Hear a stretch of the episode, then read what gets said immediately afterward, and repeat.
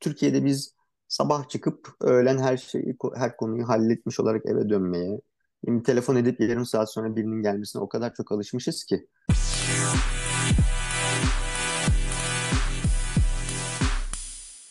Merhaba, ben Uygar Boynudelik. Kurul düzenimiz olmasa hayatımız nasıl olurdu? Bu sorunun cevabını merak edenlerin ilgisini çekeceğini düşündüğüm podcast serime hoş geldiniz. Bu seride mikrofonu üç farklı gruba uzatacağım. Almanya'ya son dönemde taşınan yeni nesil göçmenlere, burada doğup büyüyen kültürel paydaşlarımıza ve Türkiye'den kanatlarını buçmayı düşünen göçmen ruhlara. Her salı yeni bir konuk ve hikayesiyle mikrofon başında olacağız. Bekleriz efendim. Merhaba sevgili dinleyenler. Yeni bir bölümle karşınızdayım. Emre on bir yaşındaki kızıyla yedi ay önce Almanya'ya taşındı. Bugün de beni kırmadı sağ olsun. Konuğum olarak benimle birlikte. Şimdi mikrofonu kendisine uzatacağım ve sohbetimize başlayacağız. Emre hoş geldin. Merhaba. Hoş bulduk. Teşekkür ederim. Kimdir Emre? Seni tanımayan birine birkaç cümleyle kendini nasıl tanıtırsın? Ee, belki de birkaç cümle ailenden bahsedebilirsin. Tabii sevinerek. Ben bin dokuz yüz yetmiş sekiz Ankara doğumluyum. Yani yaş kırk beşe geldi diyebiliriz. Hı hı. Ee, hayatımın büyük kısmını yirmi beş sene kadarını İzmir'de geçirdim. İzmir'de Ege Üniversitesi'nde okudum. Eşim Yasemin'le orada tanıştım. İzmir'de evlendim. Sonra da iki bin sekizde İstanbul'a iş için taşındık. Hep I T dünyasında çalıştım yaklaşık yirmi beş sene kadar. Sonra da dediğin gibi işte iki bin yirmi iki Eylül başı itibariyle Almanya'ya, Münih'e geldik ailecek. Hı hı hı. Bir kızımız var, adı Ceren. Hı hı. Ee, Nisan sonunda on bir değil ama onu bitir, on yaşını doldurmuş olacak. Ah pardon. İşte böyle küçük çekirdek bir aile olarak devam ediyoruz diyeyim. Süper, hoş geldiniz. Umuyorum şimdiye kadarki maceranız olumlu devam etmiştir. Biraz daha istiyorsan geliş hikayenizden bahsedelim. Neden buraya geldiğinizden, kurul düzeninizi bozup Almanya'ya sizi getiren faktörlerin ne olduğundan. Daha önceki sohbetlerimizden biliyorum aslında sen Amerika'ya gitmeyi daha çok arzu ediyordun. Aslında senin gönlünde yatan aslan Amerika'ydı ama ne oldu, nasıl oldu da birdenbire kendinizi Almanya'da buldunuz? Süper. Do- çok güzel bir soru. Teşekkür ederim ve doğru. Ben üniversite zamanından beri aklımın bir kenarında bir dönem Amerika'da yaşamak e, gibi bir hayalim, bir düşüncem vardı. Amerikan yaşam tarzını da genel olarak seven bir insanım. Hala da öyle. Ama Almanya'ya gelişimizin hikayesi aslında biraz daha farklı sebeplerden biraz öne geldi diyelim. Dediğim gibi şu an dokuz, işte yakında on yaşında olacak kızımız var. Biz Türkiye'de onun geleceğinden emin olamadık açıkçası. Hı hı. Yani küçüklüğünden beri bir nevi balon içinde yaşa- yaşıyorduk. Ama bu büyüdükçe gelecekte bunu sürdüremeyeceğimizi düşünmeye başladık. Son zamanlarda da işte iki bin yirmi ikinin başından itibaren de e, bu bu düşüncemiz daha da ayyuka çıktı diyeyim. Hı hı. Hem güvenlik işte hem de aslında eğitim vesaire gibi detaylardan emin olamadık Türkiye'de. Evet. Bir yandan tabii özel bir okula e, gidiyordu diye tahmin ediyorum. Kesinlikle evet. Yani anaokulundan itibaren hani özel bir okula göndermeye çalıştık. Ee, işte evimiz zaten işte İstanbul'da yaşıyor, yaşıyorduk diyorum ama İstanbul'un dışında Zekeriyaköy'deydik. Hı hı. Hani biz o İstanbul'un kalabalığından şeyinden işte özel okulla farklı bir biraz daha dışarıda yaşayarak kaçmaya çalıştık ama tüm Türkiye'nin düzeninin gidişatından e, biraz endişemiz vardı. Özellikle Ceren'i etkileyecek kısımlarından. Hı hı. E, tabii ki bir yandan ekonomi de var. Bu konunun içinde yani ekonomi evet. Ama bir an ve beraberinde siyasi stabilitenin ne olacağını kestirememek, stabilitenin olmaması, yarına evet. güvenememek bize bayağı zor gelmeye başlamıştı. Peki Emre tuzak As- bir soru sorabilir miyim müsaadenle? Tabii ki. Çocuk babası ol- baba olmasaydın daha doğrusu gene de bu yola girer miydin? Almanya'ya gelmeyebilirdim. Hı hı, hı. Gerçekten böyle söyleyeyim. Neden olduğunu da şöyle söyleyeyim Uygar. Ee, yani ben Türkiye'de Euro ile para kazanan bir adamdı. Hani hı hı. maddi durumumuz bir sıkıntılı değildi. İşte çok şükür eşim de ben de çalıştık. İşte evimizi aldık. Bizim halimiz vaktimiz yerindeydi diyorsun. Ha, e, aynen yani hani zengindik diyemem ama e, hani rahatımız yerindeydi gerçekten. Hı hı. Bir düzenimizi oturtmuştuk artık. Hani bu yaştan sonrasında ihtiyaç duyabileceğimiz şeyleri kendi göbeğimizi kesebilecek, kendimizi hı hı. koruyabilecek bir hale gelmiştik ama işte Ceren söz konusu olunca sular e, durdu. Akan sular o zaman durdu, evet yani hani bu bizim hayatımız boyun hayatımız sürecini garantiye almaktan öte bir e, öncelik ortaya çıkıyor. Çok o da anlıyorum. Türkiye'de önümüzü göremediğimiz için diyeyim. Çok kötü şeyler konuşmak istemiyorum. Çünkü hala umudum var ülke için. Ama bizim için bir noktada gerçekten önümüzü göremediğimiz için uzun süredir böyle aklımızın kenarında olan bu işte yurt dışına gider miyiz, gitmez miyiz konusunu biraz daha öne çıkardık. Çok Ve... iyi anlıyorum. Ve açıkçası bunu o kadar sık duyuyorum ki yani özellikle çocuğu olanlar çocuklarının geleceğiyle ilgili duyduğu kaygılardan dolayı böyle bir yola giriyorlar. Neredeyse aslında girmek zorunda kalıyorlar. Tabii rica etse Doğru. dedikten sonra istiyorsan biraz da e, Münih'ten bahsedelim. Eğer eklemek istediğin Hı-hı. başka bir şey yoksa bu konuda. Ha yok sadece şeyi söyleyecektim. Hani, peki tamam Amerika düşünüyordun. Neden ha, Almanya pardon, kısmı? Pardon. Biraz evet, şey, evet, evet, evet. E, benim için de ilginç bakma. oldu. E, ben bu arada Almanya, Av- Avrupa'da çok yeri gezdim. Almanya gezmek için bile gelmediğim bir yerdi. Hı-hı. Ama hani oturup mantıklı düşünmeye çalıştığımızda işte yani Amerika'daki ekonomik liberal düzen, İşte sa- sağlık sigortası, hayat sigortası gibi konularla karşılaştırdığımızda Avrupa çok daha mantıklı hale geldi. Yani sosyal yani devletin da... tersi oluyor değil mi Amerika? Aynen öyle. Yani Amerika'da paranız varsa mükemmel de yaşlandıkça işte o para kazanma şeyi durdukça hayatta farklı yönde ilerliyor. Avrupa o yüzden öne çıktı. Avrupa'da da hani işte İngiltere, Fransa, Almanya, İngiltere Brexit'le gözümüzden düştü. Ben Fransız bir şirketinde çalışıyordum. Fransız Fransızlarla mesafemi mümkün mertebe uzak tutmak istedim kendimize. O yüzden Almanya hani mantıklı e, düşündüğünde, matematiksel düşündüğünde öne çıktı. O yüzden de Almanya'nın sosyal devlet düzenine güvenerek aslında buraya gelmeye karar verdik diyeyim. Geldikten sonra yaşadıklarınızı birazdan zaten Hı-hı. zoom in yapacağız. Ama ondan önce Hı-hı. istiyorsan biraz Hı-hı. Münih'ten bahsedelim. Şehir olarak Münih'ten nasıl buldun İstanbul'dan sonra? Sevdin mi Münih'i? En çok hoşuna giden tarafları neler? Daha az hoşuna giden, hatta hoşuna Hı-hı. hiç gitmeyen tarafları varsa onlar neler? Ya açıkçası hoşuma hiç gitmeyen tarafı yok. Biz eşimle beraber ülke değiştirme konusu ortaya çıktığında şirket bana bu arada dört şehir önerdi. Hı-hı. İşte Hamburg, Frankfurt, Berlin ve Münih'teki ofislerden herhangi birine bağlı olarak çalışabilirsin diye. Ee, Hamburg çok uzak ve kuzey, onu en baştan eledik. Frankfurt'u bir kere iki günlük ziyaret etmiştim. Çok bir Avrupa'yı şehir havasını hissedemediğimiz için eşim de beğenmemişti. Hı hı. Berlin'de e, biz zaten Türkiye'nin İstanbul'da yaşıyoruz. Yani yirmi milyonluk bir şehirde o kaosu tam uzaklaşmak için Zekeriyaköy'e taşınıyoruz. Almanya'da da Be- Berlin'e, Almanya'nın en kaotik, en kalabalık yerine gitmeyelim dedik. E, hı hı. Çevremizden de Münih için işte bir aile olarak çocukluğu ve sakin yaşam için e, en güzel olabileceğini duyduk. Geldiğimizden beri de açıkçası hani fiyatların Almanya genelinde yüksek ama Münih'te daha bir yüksekliği söz konusu sanırım. Çok detaylı bilgim yok. Kiralardan mı bahsediyorsun yoksa genel olarak? E, kiralar, e, işte hayat genel olarak hani Münih'in, Bavarya'nın, Almanya'nın en pahalı bölgesi olduğu söyleniyor ama yani çok bir karşılaştırma şeyim yok. Özellikle sevmediğim bir kısmı yok ama nasıl buldum dersen yani İstanbul'dan sonra özellikle Zekeriyaköy İstanbul'un köyüydü. Münih en fazla Zekeriyaköy kadar bir köy bence karşılaştırmak zorunda kalırsak. Hı hı. Ama bir yandan da gerçekten bunun avantajları da var. Hani sakinliği, sükuneti, düzenliliği, ne bileyim sokakların genel olarak işte temizliği vesairesi benim hani... Trafiğin olmaması e, herhalde en başta değil mi? Trafiğin çok büyük tabii ki. Yani ben hani trafiğe çok girmiyordum İstanbul'da da son üç beş senedir ama e, genel olarak öyle bir konseptten uzak olduğunu bilmek. Ne bileyim işte genel olarak bu public transportation konusunun göreceli olarak iyi çalışması hı hı. Evet, hep hoşumuza giden yani yerler. Bir aile oldu. Yaşamı için uygun bir şehir olduğunu söylersek kabaca. Aynen öyle. Evet. Ve sanırım en azından bizim bulunduğumuz kısımları gerçekten böyle yabancıların çok sıklıkla bulunduğu yerler. Hı hı. Ee, en azından bizim bulunduğumuz yerler değil mi? Daha international bir ortam. Aynen yani o yüzden de kendimizi böyle bir çok hani grubun dışında açıkçası aslında hissetmedik. Herkes yabancı.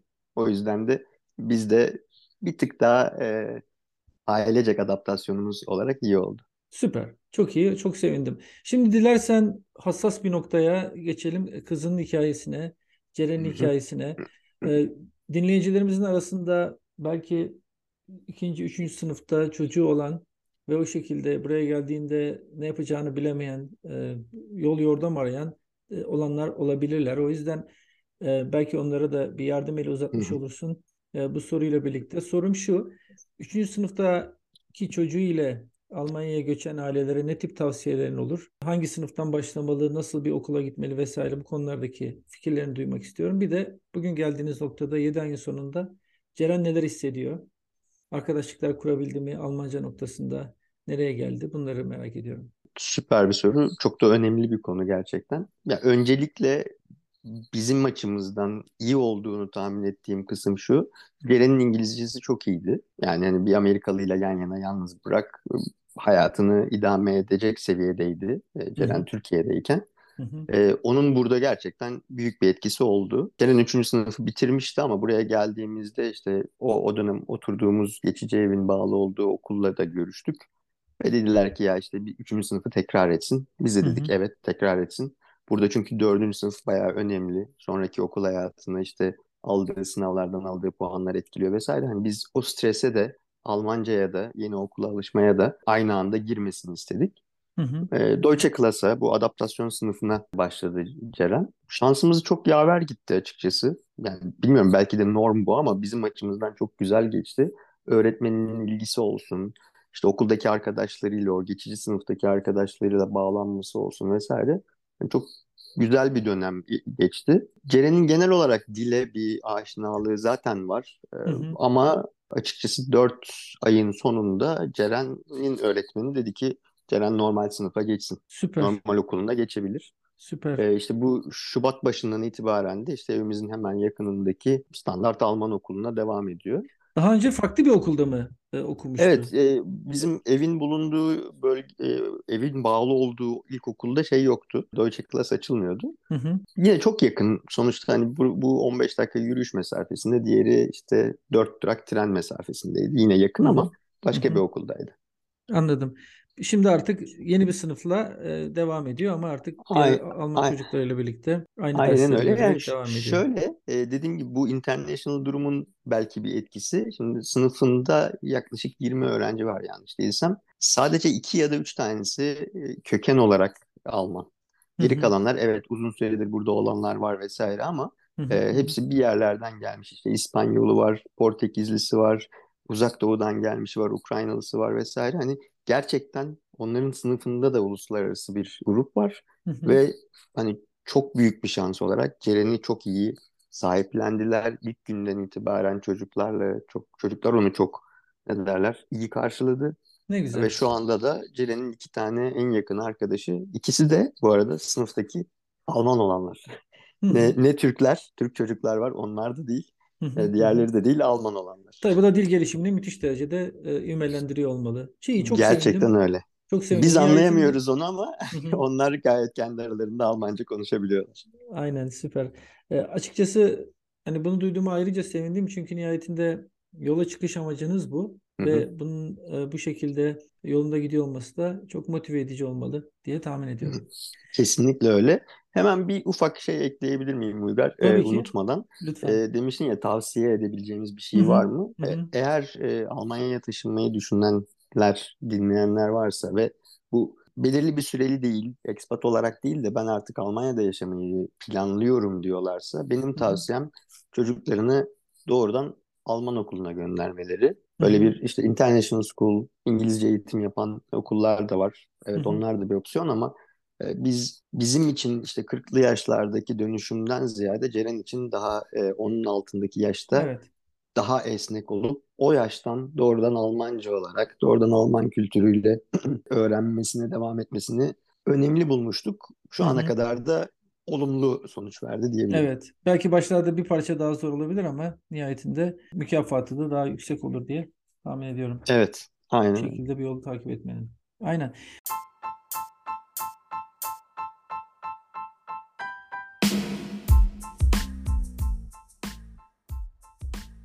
Almanya'nın içinden.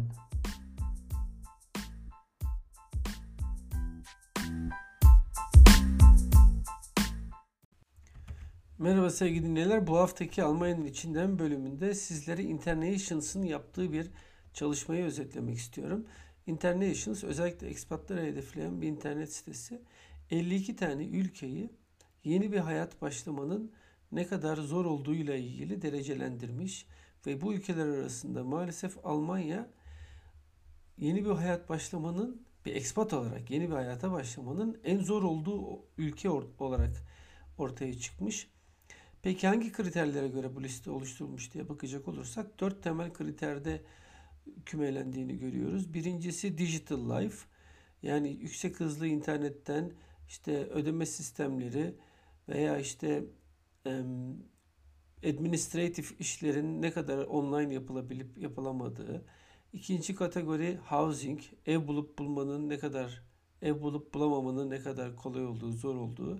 Üçüncüsü bürokrasi ve işte bir banka hesabı açmanın, bir vize almanın ne kadar zor olduğu. Son olarak da dil bariyeri açısından bu elli iki ülkeyi em, sıralamış InterNations ve buna göre ilk ondaki ülkeler veya en kolay bir ekspat olarak yeni bir hayata başlamanın en kolay olduğu ülkelerde ilginç bir şekilde Körfez ülkeleri öne çıkıyor. Birinci sırada Bahreyn geliyor.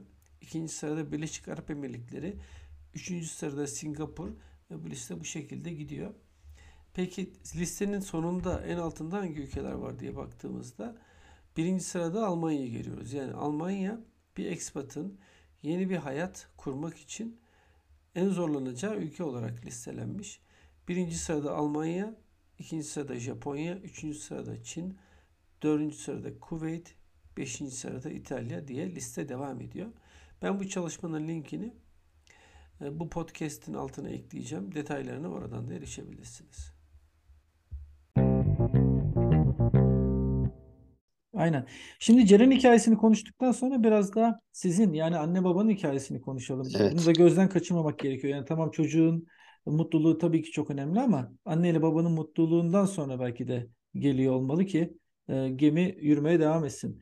O yüzden biraz da sizin entegrasyon sürecinizi, senin ve eşinin entegrasyon sürecini konuşmak isteyecek olursak, işte ön görüşmemizde neye niyet neye kısmet diye bir manşet atmıştın, doğru kaldıysa aklımda. Yani aslında Hı-hı. bugüne kadar takım şeylerin de aslında umduğunuzdan farklı geliştiğini, sizi şaşırttığını ifade etmiştin. O yüzden biraz bu konunun detaylarına inelim istiyorsan. Ee, onunla da ilgili bir e, giriş olması açısından şöyle bir soru soracağım. Aslında bu daha önce de sıklıkla sorduğum bir soru konuklarıma ama soru şu, bugüne kadar geçen yedi aylık süreyi göz önüne alırsan Almanya'ya entegrasyon sürecine kaç verirsin? Yani birden ona kadar bir skalada bunu değerlendirecek olursan, bir, ilk günden alıştım. Zaten hani geldiğim günden itibaren buraya ait hissediyorum kendimi. on, umduğumdan çok daha fazla zorlandım.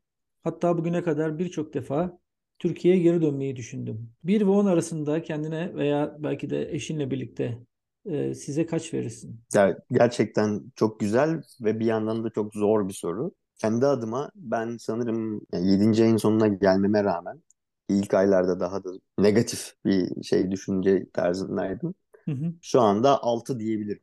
Hı hı hı. Hala yani umurumdan daha Beşin fazla zorlandığımı düşmeden söyleyebilirim. Evet. Hı hı hı hı. Ki yani şu da bir şey olsun, dediğim gibi kızla ilgili çok olumlu geçen bir süreç oldu. Çalıştığım şirketin taşınma paketinin içinde bize destek olacak çok şey vardı vesaire, ama bu biraz da beklentiyle, yani Türkiye'deyken kafamda kurduklarımla dediğin gibi burada karşılaştıklarımız arasındaki farktan da ortaya çıkmış olabilir. Gerçekten neye niyet neye kısmet. Sadece negatif anlamda değil bu arada. İyi olarak da oldu. Hı hı hı. Evet. İki yönde de. Anlıyorum. Aynen öyle, ama şu anda kendimi hani altıya gelmiş, beşe doğru ilerliyor diye düşünebilirim.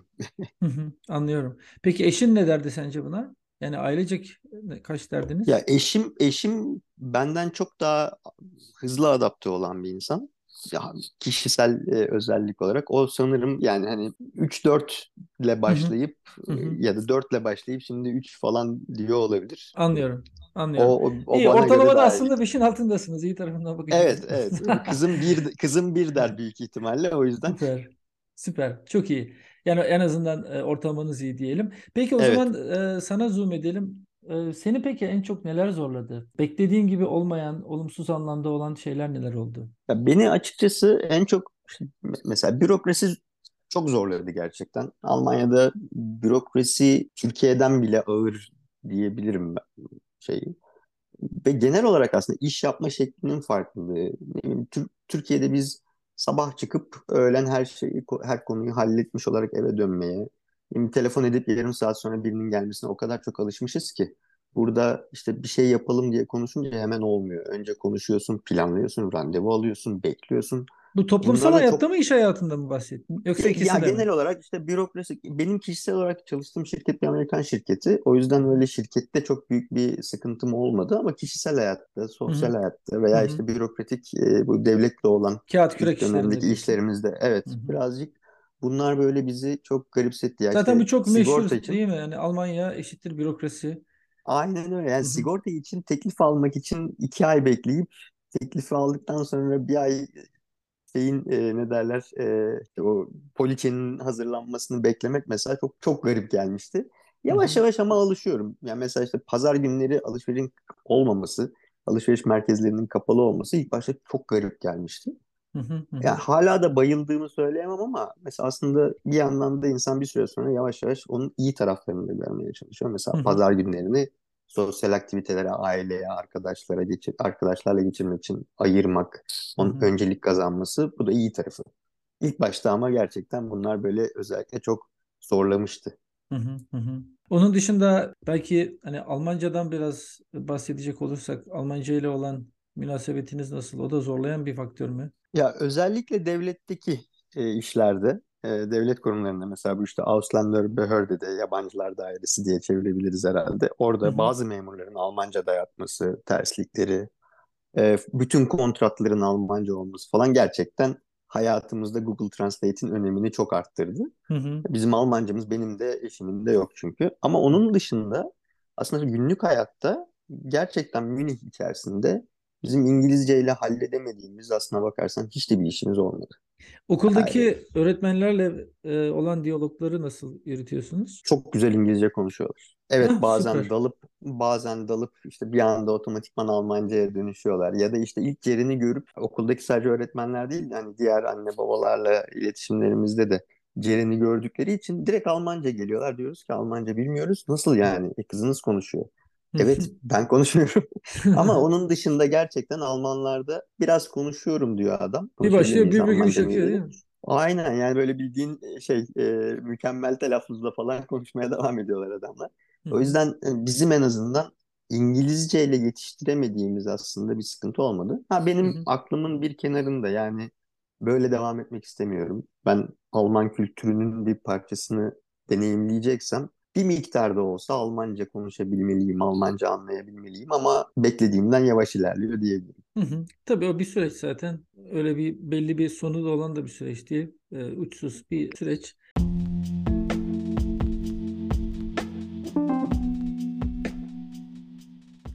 Bir tutam Almanca. Merhaba sevgili dinleyenler. Bu haftaki Bir Tutam Almanca bölümünde İngilizce ve Almanca dilleri arasındaki inanılmaz benzerliği sizlerle paylaşmak istiyorum. Önümde şu anda bir liste var. Bu listede İngilizce bir takım kelimeler ve onlara karşılık gelen Almanca ifadeleri yer alıyor. Ve ben bu listeyi birazdan size okuduktan sonra aslında iki dil arasındaki müthiş benzerliğe siz de çok şaşıracaksınız.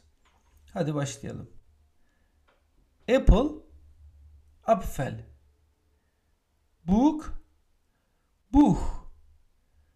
Brother, Bruder. Eat, Essen. Friend, Freund. Garden, Garten. Heart, Herz. Maus, Maus. Milk, Milch. Daughter, Tochter. Father, Vater. Water, Wasser. Evet, bu sadece bir takım örnekler. İnanılmaz benzerlikler var, öyle değil mi? O yüzden aslında Almanların İngilizce öğrenmesi, Türklerin İngilizce öğrenmesine göre çok çok daha kolay. Bir sonu da olan da bir süreç değil. E, uçsuz bir süreç. Peki bürokrasi dedik. İşte Almanca kısmen dedik. Onun dışında beni şunlar çok zorladı dediğin yani, başka örnekler mesela var. Mesela ev kiralamak felaket değişik bir deneyimdi. Hı-hı. Özellikle Türkiye'den sonra Türkiye'de gidersiniz. Eve randevu alırsınız. Görürsünüz. Fiyatını konuşursunuz. El sıkışır ve kontratı yaparsınız. Buradaki bu işte teklif ver, bekle, e, teklif ver, bekle, tekrar görüş falan. O süreç mesela çok ilginçti, e, stresliydi açıkçası. Ya da işte faturaları ödeme, bankacılık konusu Türkiye'ye göre bayağı değişik. Şimdi faturalarımızın hepsine banka bilgilerimizi verip şirketlerin hesabından para çekmesi konsept olarak çok yeni gelmişti. Çok değişik gelmişti, hı-hı, ilk geldiğimizde. Hı-hı. Bir de özellikle mesela ehliyet konusu halen de devam ediyor. Yani Türkiye ehliyeti ilk altı ay geçerli. O süre bitti. Şimdi ehliyet kursu, ehliyet sınavı, ehliyet pratik testi vesaire konuları hem planlaması biraz uzun sürdüğü için zor, hem de yeniden işte kırk yaşından sonra, kırk beş yaşından sonra bu ehliyet dersine çalışmak biraz zorluyor ama gitgide bunlar azalan sıkıntılar şeklinde devam edecek diye düşünüyorum. İlk başlarda ama gerçekten özellikle işte ev kiralama, bürokrasi, genel olarak iş yapma şeklinin farklılığı insanda hazır olmadığı için böyle bir şeye, hı hı, bende en soğuk azından bir ciddi bir, bir soğuk bir duş etkisi yarattı. Anlıyorum. Ama yani istersen şeyden de bahsedebilirim birazcık, doğru zaman mı bilmiyorum ama yani bir yandan da beklediğimizden iyi olan şeyler. E tabii ki. Evet evet, lütfen. Kısmet dersen. Lütfen, aynen. Ya mesela her şey negatif değil. Yani dinleyenlerde öyle bir, hı-hı, algı da oluşmasın. Evet. Ee, mesela işte okul sistemi.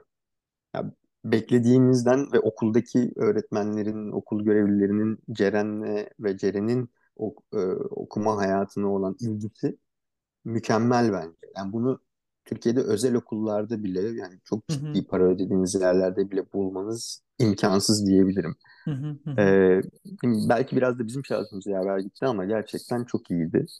Ee, yani özel okul burada... kalitesinde bir e, fırsat sunuluyor ha, diyebilir miyiz? Şöyle diyebilirim, Ceren'in şu an gittiği okul biraz da böyle bir pilot okullardan biri Türkiye'de. İşte bu e, şey Almanya'da, Münih'te Ludwig Maximilian Üniversitesi ile beraber bir tam gün eğitim pilot programı yapıyorlarmış. Hı hı. Okula gittiğimde ben, ben Ege Üniversitesi'nde böyle bir kampüs, böyle bir ortam, böyle bir öğrenme e, düzeni ve çocukların davranışlarını benzeştiremedim. Üniversitede, hı hı, bile yoktu gerçekten. O kadar e, bunlar insanı çok motive eden unsurlar oluyor değil mi? Çok enerji veriyor. Çok, hı hı, çok, çok gerçekten çok önemli. Yani konu çocuk olunca bu arada gerçekten akan sular duruyor. Gereken, yapılabilecek her türlü istisnayı yapmaya çalışıyorlar.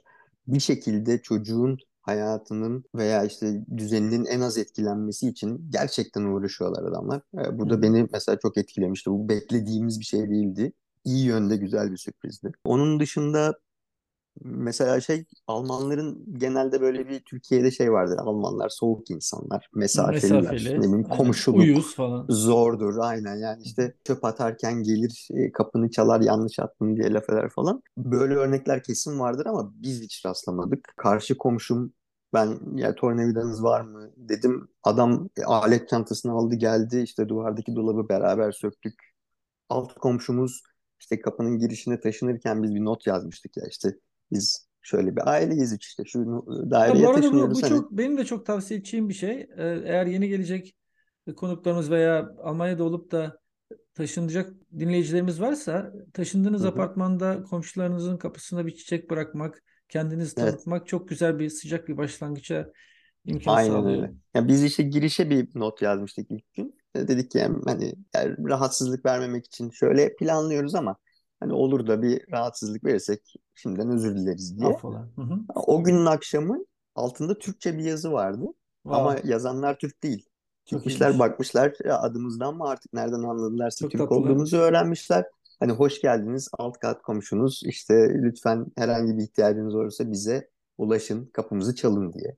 Ne bileyim işte Christmas zamanı biz böyle bir minik kart e, vesaire almıştık, kapılara bıraktık. Bir baktık o günün sabahında böyle kapımızın önünde bir tane şey var böyle e, küçük küçük çikolatalar bilmem evet, ne. Bu küçük mutluluklar ama insanın içini ısıtıyor değil mi? Çok gerçekten e, öyle. Hiç de böyle şey değiller. Yani ondan endişelenmeye gerek yok Almanya'ya gelirken. En azından Münih için söyleyebilirim. Pek ee, önyargı da e, yok galiba değil mi? En azından yok. Hiç bizi mesela böyle Türk olduğumuz için veya yabancı olduğumuz için dışlanma gibi bir hissiyatımız hiç olmadı. Gerçekten gerçi belki burada herkes... parantez açıp şunu da söylemek gerekir. Ee, belki hani olabildiğince adil bir fikir vermek açısından burası büyük şehir olduğu için Daha evet. böyle taşra dediğimiz işte daha geleneksel, daha hardcore Almanların yaşadığı bölgelerde belki bir tık daha farklı oluyor olabilir. Hani olabilir, olabilir gerçekten. Doğru yapmak M- açısından. Münih için, Münih'in de içi için konuşabilirim. Yani biz Hı-hı. biraz da yani Münih'in de böyle iyi diyebileceğimiz yerlerinden birinde oturmaya oturmak denk geldi. Hı-hı. Sadece burası için söyleyebilirim tabii. Tüm Almanya için ya da Münih'in her yeri için bile söylemek. Hı-hı. Öyle bir bilgim yok ama en azından biz deneyimlemedik. Onu söyleyebilirim. Öyle bir negatif deneyimimiz olmadı. İş hayatında da bu arada gerçekten ilk günden beri siz ılımlı, anlaşmaya çalışan, iletişim kurmaya çalışan o bir tarzda olduğunuz zaman Almanlar uzak durmuyorlar. Gerçekten eşimin işte bir arkadaşı, şu anda çok yakın görüştüğü bir arkadaşı, bu Deutschklasse'dan annelerden biri İng- İngiltere'den gelmiş bir aile. Ama diğeri de Ceren'in şimdiki okulundan Alman bir hanım. Ve hani iki üç güne bir görüşüyorlar, kahve içiyorlar, bira içmeye git davet ediyorlar birbirlerini, barbeküye vesaire. Gerçekten en azından şöyle bir genellemeye kafada kurmak e, yanlış olur. Ya Almanlarla kesin anlaşamayacağız, kesin uzak duracaklar demeye gerek yok. Hepsi öyle değiller. En azından anlıyorum. Değil.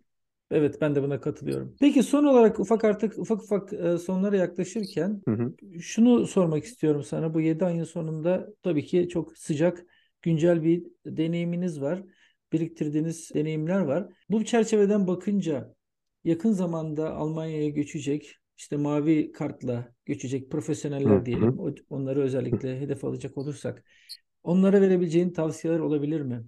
Şunu yapın, şunu yapmayın, bakın ben böyle yaptım çok iyi oldu, şöyle yapmasaydım daha iyi olurdu gibisinden verebileceğin bir tiyo seti var mı diye sorayım. Ya bence bizim hayatımızı en kolaylaştıran şeylerden bahsedebilirim. Böyle bir şey denk gelirse gelecekler için de iyi olabilir. Bir kere geldiğinizde Almanya'ya, Münih için geldiğinizde konaklama çok ciddi bir sorun. Ev bulmak, ev pazarı, kiralık ev pazarı gerçekten çok yoğun. Hani eğer bir geçici konaklama sürecini sağlayan bir şirketle ya da gelmeden önce organize edebilirseniz iki ay, üç ay bu bu çok bence stresi azaltabilir. Hı hı. Çünkü uzun sürüyor. Bir de Almanya'da Türkiye'ye göre uzun sürüyor. Bir ay biz ev buluruz diye düşünmüştük. İki buçuk ayda bulabildik ki herkes diyor ki çok iyi bulmuşsunuz. O yüzden buna hazırlıklı olmak o işte ilk günlerdeki stresi azaltıyor.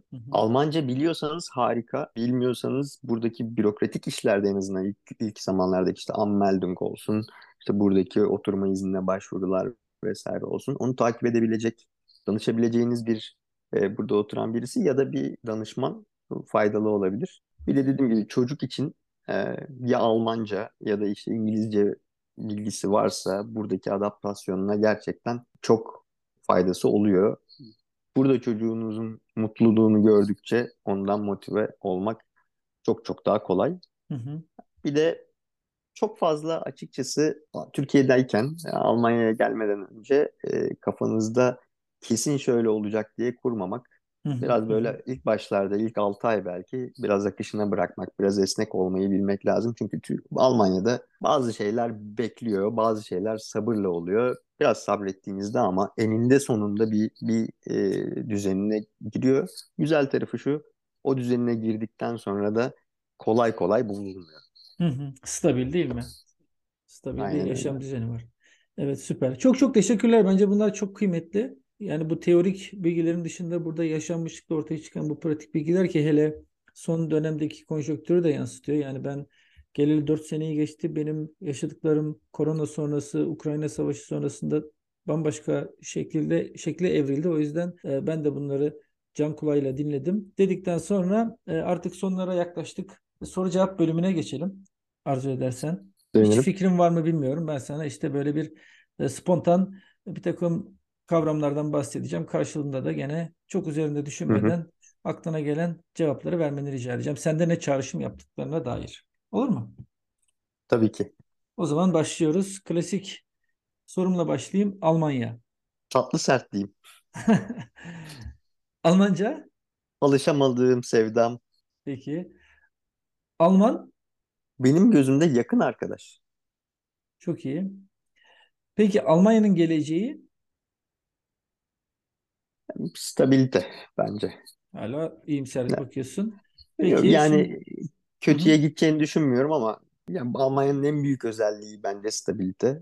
Yani böyle de devam edeceğini umuyorum. Peki buradan Türkiye'ye uzanalım. Türkiye desem ne çağrışım yapar? Türkiye can, vatan. Peki on dört Mayıs desem? on dört Mayıs değişim. Değişimi çok duyuyorum bunun için. Kız babası olmak. Dünyanın en güzel hediyesi. Hayatımın hediyesi. Peki son sorum da şu. Göçmen. Zor ama denenmeli. Dedikten sonra böylece artık bu bölümün de sonuna gelmiş oluyoruz. Emre, çok teşekkür ederim. Umuyorum sen de keyif almışsındır. Ben çok keyif aldım. Çok hoş bir sohbet oldu. Çok Seni güzeldi gerçekten Uygar. Böyle bir böyle bir fırsat tutturduğun, böyle bir platformu oluşturduğun ve bana da fırsat verdiğin için çok mutluyum, çok sevindim. Çok keyifliydi gerçekten. Aynı şekilde ben de çok teşekkür ediyorum tekrar. Evet sevgili dinleyenler, kapatmadan önce bir minik bir hatırlatma yapmak isterim. Eğer podcast'ime konuk olmak isterseniz, Türkiye'den olabilir, Almanya'dan olabilir veya herhangi bir yerden olabilir. Lütfen bana uygar at boynudelik nokta de e-mail üzerinden ulaşabilirsiniz veya aynı şekilde kurulu düzenimiz olmasa aralarda alt çizgi olacak şekilde Instagram hesabımdan da benimle iletişime geçebilirsiniz. Dedikten sonra artık e, biz de yavaş yavaş hafta sonuna yaklaşıyoruz burada. Cuma günü öğle saatlerinde yaptık bu kaydı. Emre, sana da iyi hafta sonları diliyorum. Dinleyicilerimize de çok teşekkürler. Herkese iyi diliyorum. Hafta sonları, iyi günler. Hoşça kalın. Teşekkürler.